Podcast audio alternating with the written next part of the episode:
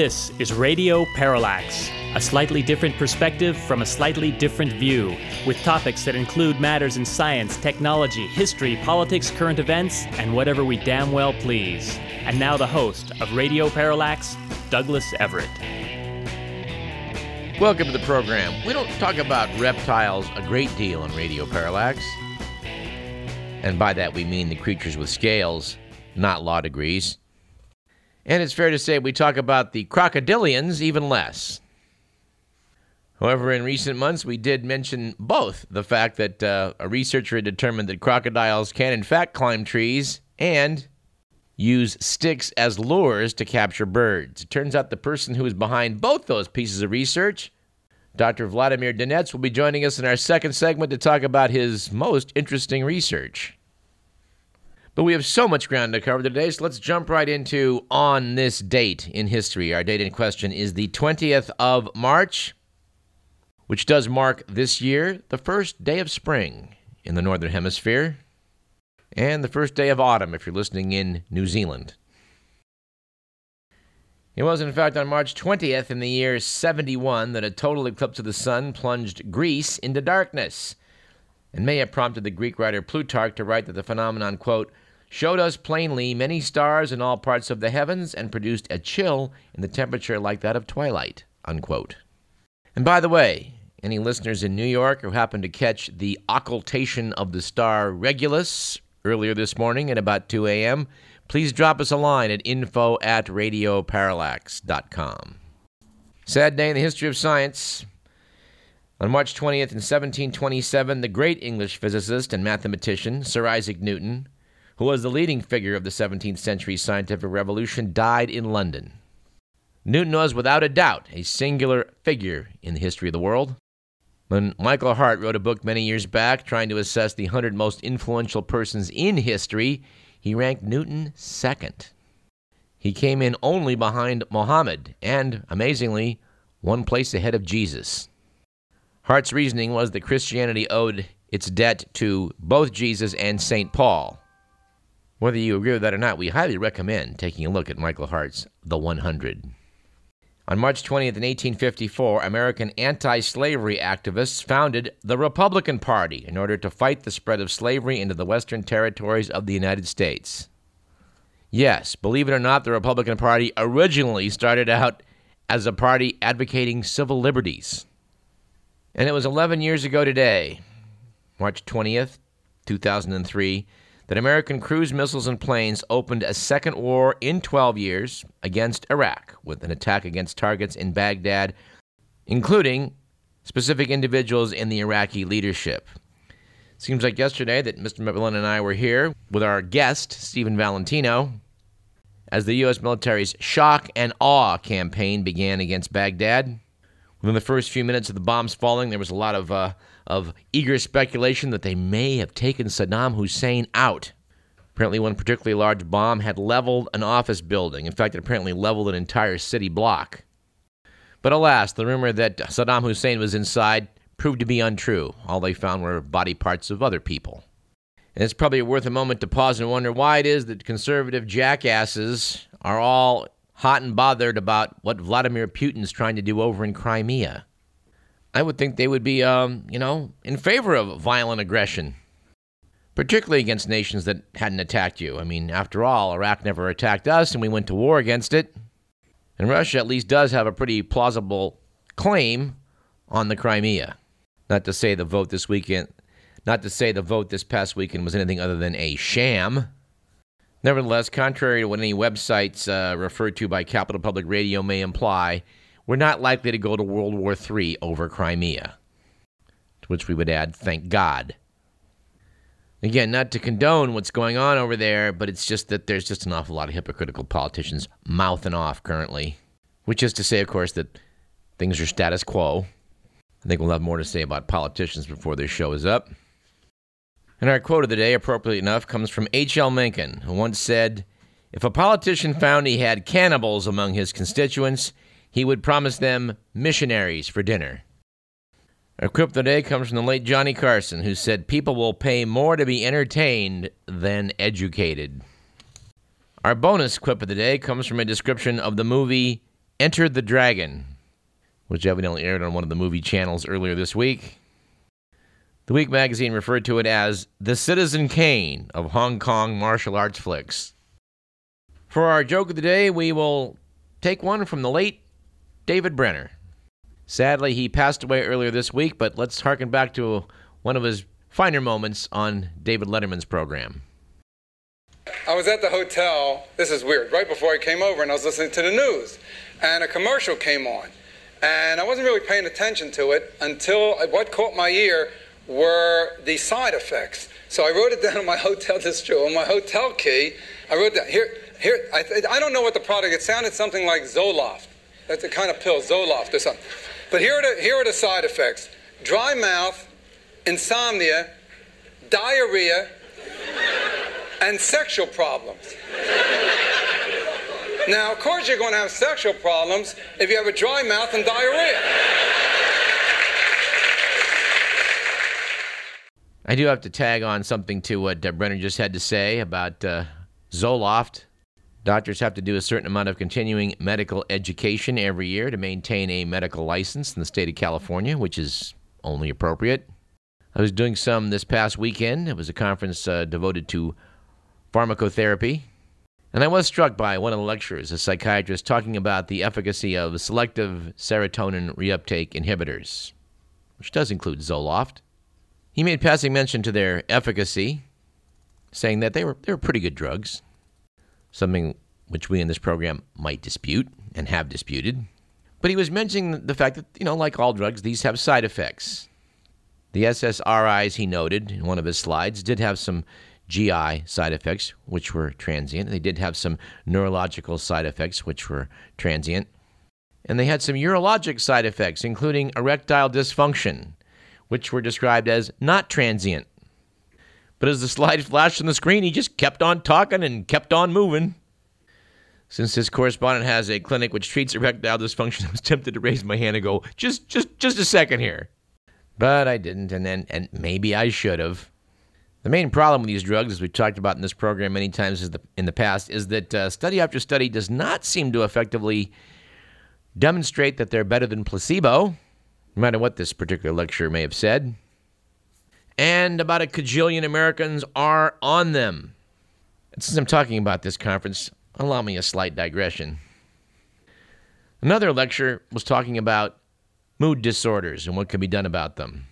They presented the case that meditation turned out to be excellent for depression. Exercise turned out to be spectacularly good for dealing with depression. And the further good news was about and the further good news was that in referring to meditation, um, the description of meditation included a lot of meditative type activities where you're just clearing your head. Personally, I think this explains the enduring popularity of things like gardening and knitting and perhaps even just getting lost in a good book. You're not in your head dealing with all of these strife and troubles that are around you. If you can do that, you're probably not going to be very depressed. But the, the, stats on exercise were so astonishing. Uh, uh, the punchline to me seemed to be that doctors should be not prescribing pills, but instead should be getting people into health spas. The medical community should probably be operating health spas. I've been saying this for something like 20 years, and I'm glad to note that at this point in time, other countries, apparently not America, but I guess in Canada and in England, and maybe some other places, doctors are now writing prescriptions to have patients go get physical therapy to deal with their depression. Well, it's about time. And this segues into our stat of the day, which is that being overweight or obese is now so common in European children that it has become the norm, according to the World Health Organization.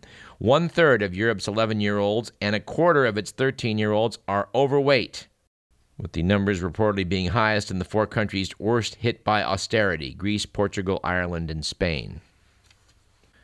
Our bonus stat is that apparently among Christians giving up something for the 40 days of Lent, 31% say they're Fasting from technology, with 16% foregoing social media such as Facebook and Twitter. That's according to MarketWatch.com.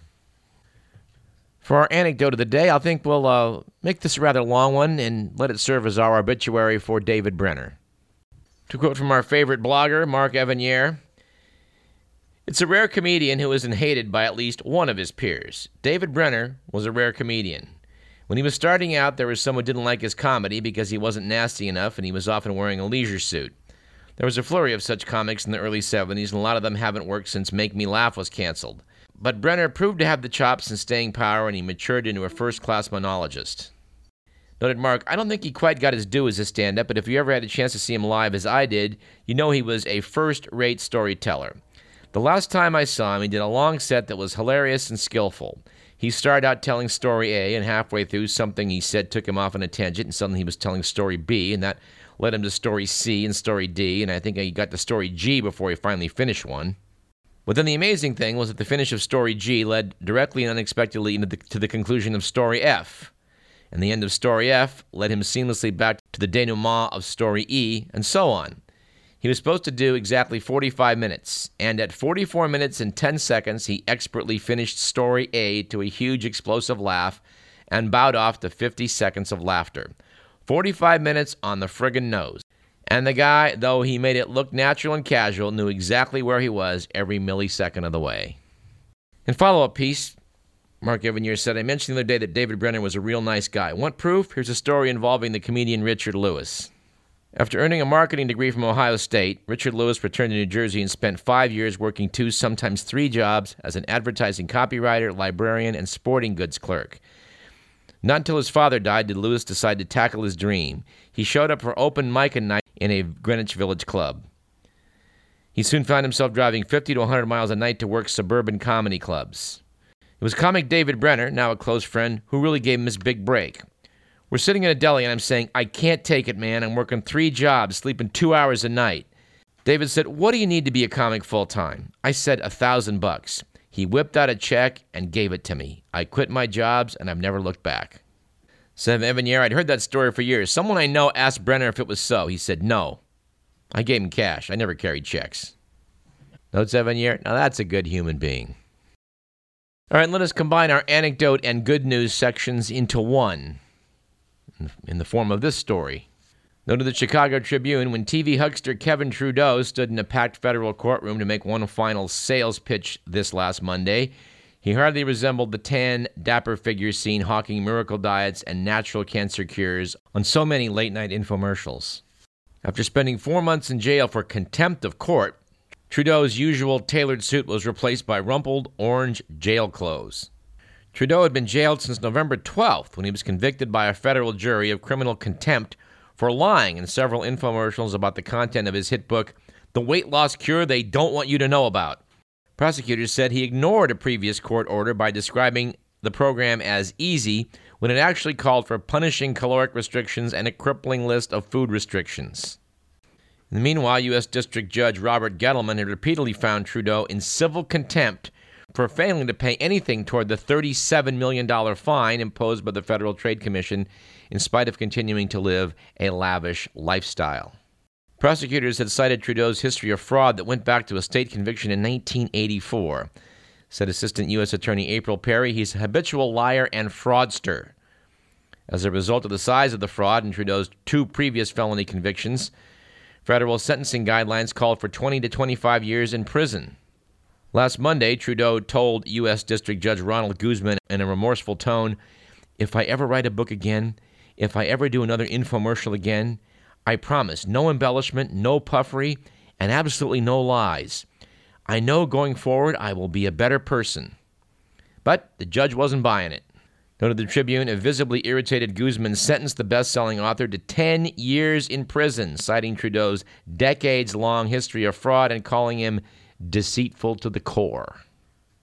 Well, I got to say, all this sounds okay with us. And on that note, let's jump into the good, the bad, ugly.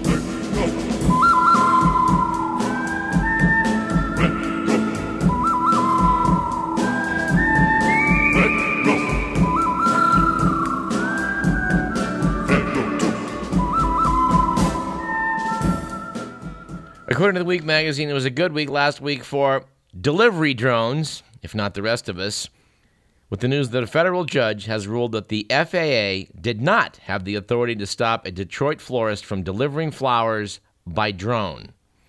Said the florist CEO, drones have arrived, adding that test deliveries will resume. It was, on the other hand, a bad week for Canadian eroticism, with the news that a broadcast regulator has reprimanded three Toronto based erotica channels for not serving up the required 35% of Canadian content. Quipped globalnews.ca, the government wants to hear a few more A's along with the oohs and ahs. This reminds us of the time back, I guess, in the late 70s when SCTV got reprimanded by authorities in Canada for not having inherently Canadian content. Reportedly, Rick Moranis asked them what he wants to do. Wear toques, fry back bacon, and drink Molson? They, then they said, We don't care what you do as long as it's Canadian. And that's why they developed. Do it. Welcome to the Great White North. I'm Bob McKenzie. This is my brother Doug. How's it going, eh? Okay, our topic today is the Great White North because we got like lots of mail, eh? Like about it, eh? Yeah. Okay, so this. By is the it. way, this topic was my idea, eh? Yeah, what? Lying. Okay, this is the Great White North, okay, on the map. Now here is a different color because it's like USA. And up there, same color as Alaska, eh? Because that's like Hawaii. Finally, it was an ugly week, maybe the past few months, for residents of Phoenix, Arizona, with the news that authorities in that town have reported receiving more than 6,000 calls from people who say they've been harassed by packs of feral, yapping chihuahuas. We have no way of knowing whether these, are domestic chihuahuas or whether they've come across the border from Mexico. But I do want to say that any city that seems to be terrorized by feral chihuahuas should probably just hang its head in shame. Boy, how about these items from the Only in America file? For the first, we have our, our pal Gary Chu to thank. He sent off a quote from Texas Representative Louis Gohmert saying that yoga is Eastern and foreign to America. First Lady Michelle Obama encourages our youth to exercise and also study yoga, which big government wants wants to use to control our freedom. I'm proud to announce that Santa Cruz, Texas, has passed an ordinance prohibiting the foreign yoga in public parks. And indeed, Gary included a photo saying, Yoga not allowed here. With the addendum, persons who engage in yoga will be cited for violating Santa Cruz Municipal Code, SCMC 1304010. Yeah, you know that, that yoga was invented by Hindus. We gonna let them people run rampant in our parks here in America? Gary also included a photo of Congressman uh, Gohmert with the quote next to his picture, and I assume this is correctly uh, quoted, that tacos is Arab food too. Arab terrorists come here and are trained to act like Mexicans.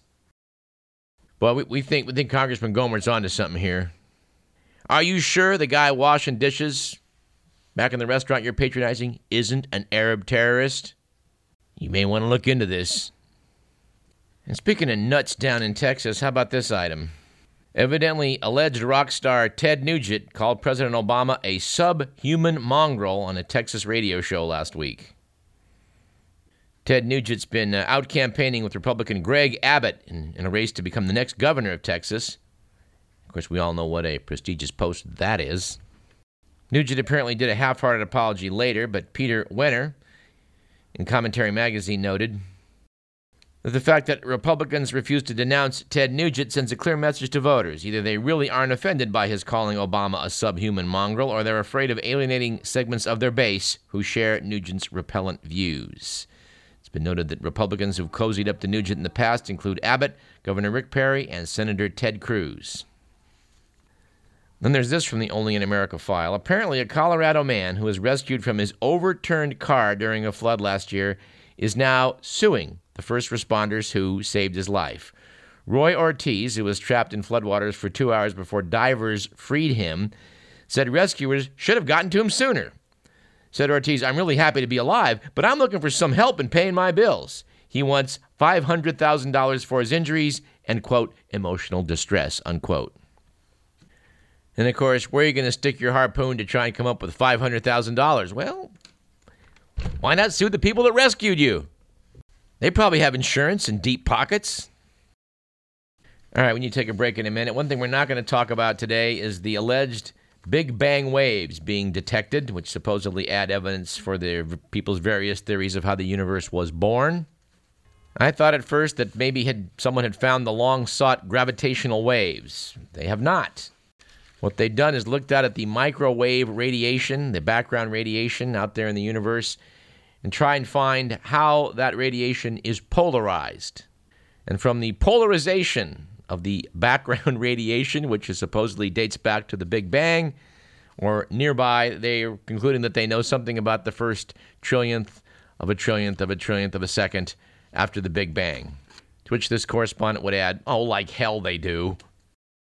So, no, you're not going to hear Michio Kaku or anybody else like that on this program, uh, probably at any point, talking about all these cockamamie theories about how the universe began. And I'll be very disappointed if Neil deGrasse Tyson wastes much of our time on that particular topic on Cosmos when there are so many other reality based issues that we might focus on. And by the way, we should put in a plug for Brian Greene. He will be appearing at the Mondavi Center tonight.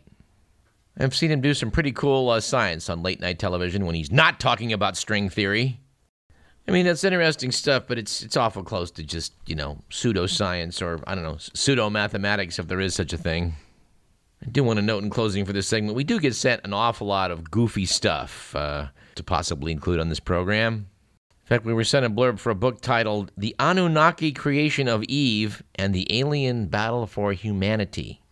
I learned a couple years ago that the Anunnaki are supposedly aliens that came to Earth, and apparently this book by Chris Hardy describes the genetic engineering of humanity by Anunnaki scientist Ninmah, whose first female human creation, Tiamat slash Eve, apparently contained more alien DNA than the earlier male one, Adamu. She shows that the concepts of sin and the inferiority of women were born out of Enlil's attempts to enslave humanity. But despite this ongoing history of conflict, we can begin to steer our own planetary destiny. Well, I hope so. On that note, let's take a short break. You're listening to Radio Parallax. I'm Douglas Everett.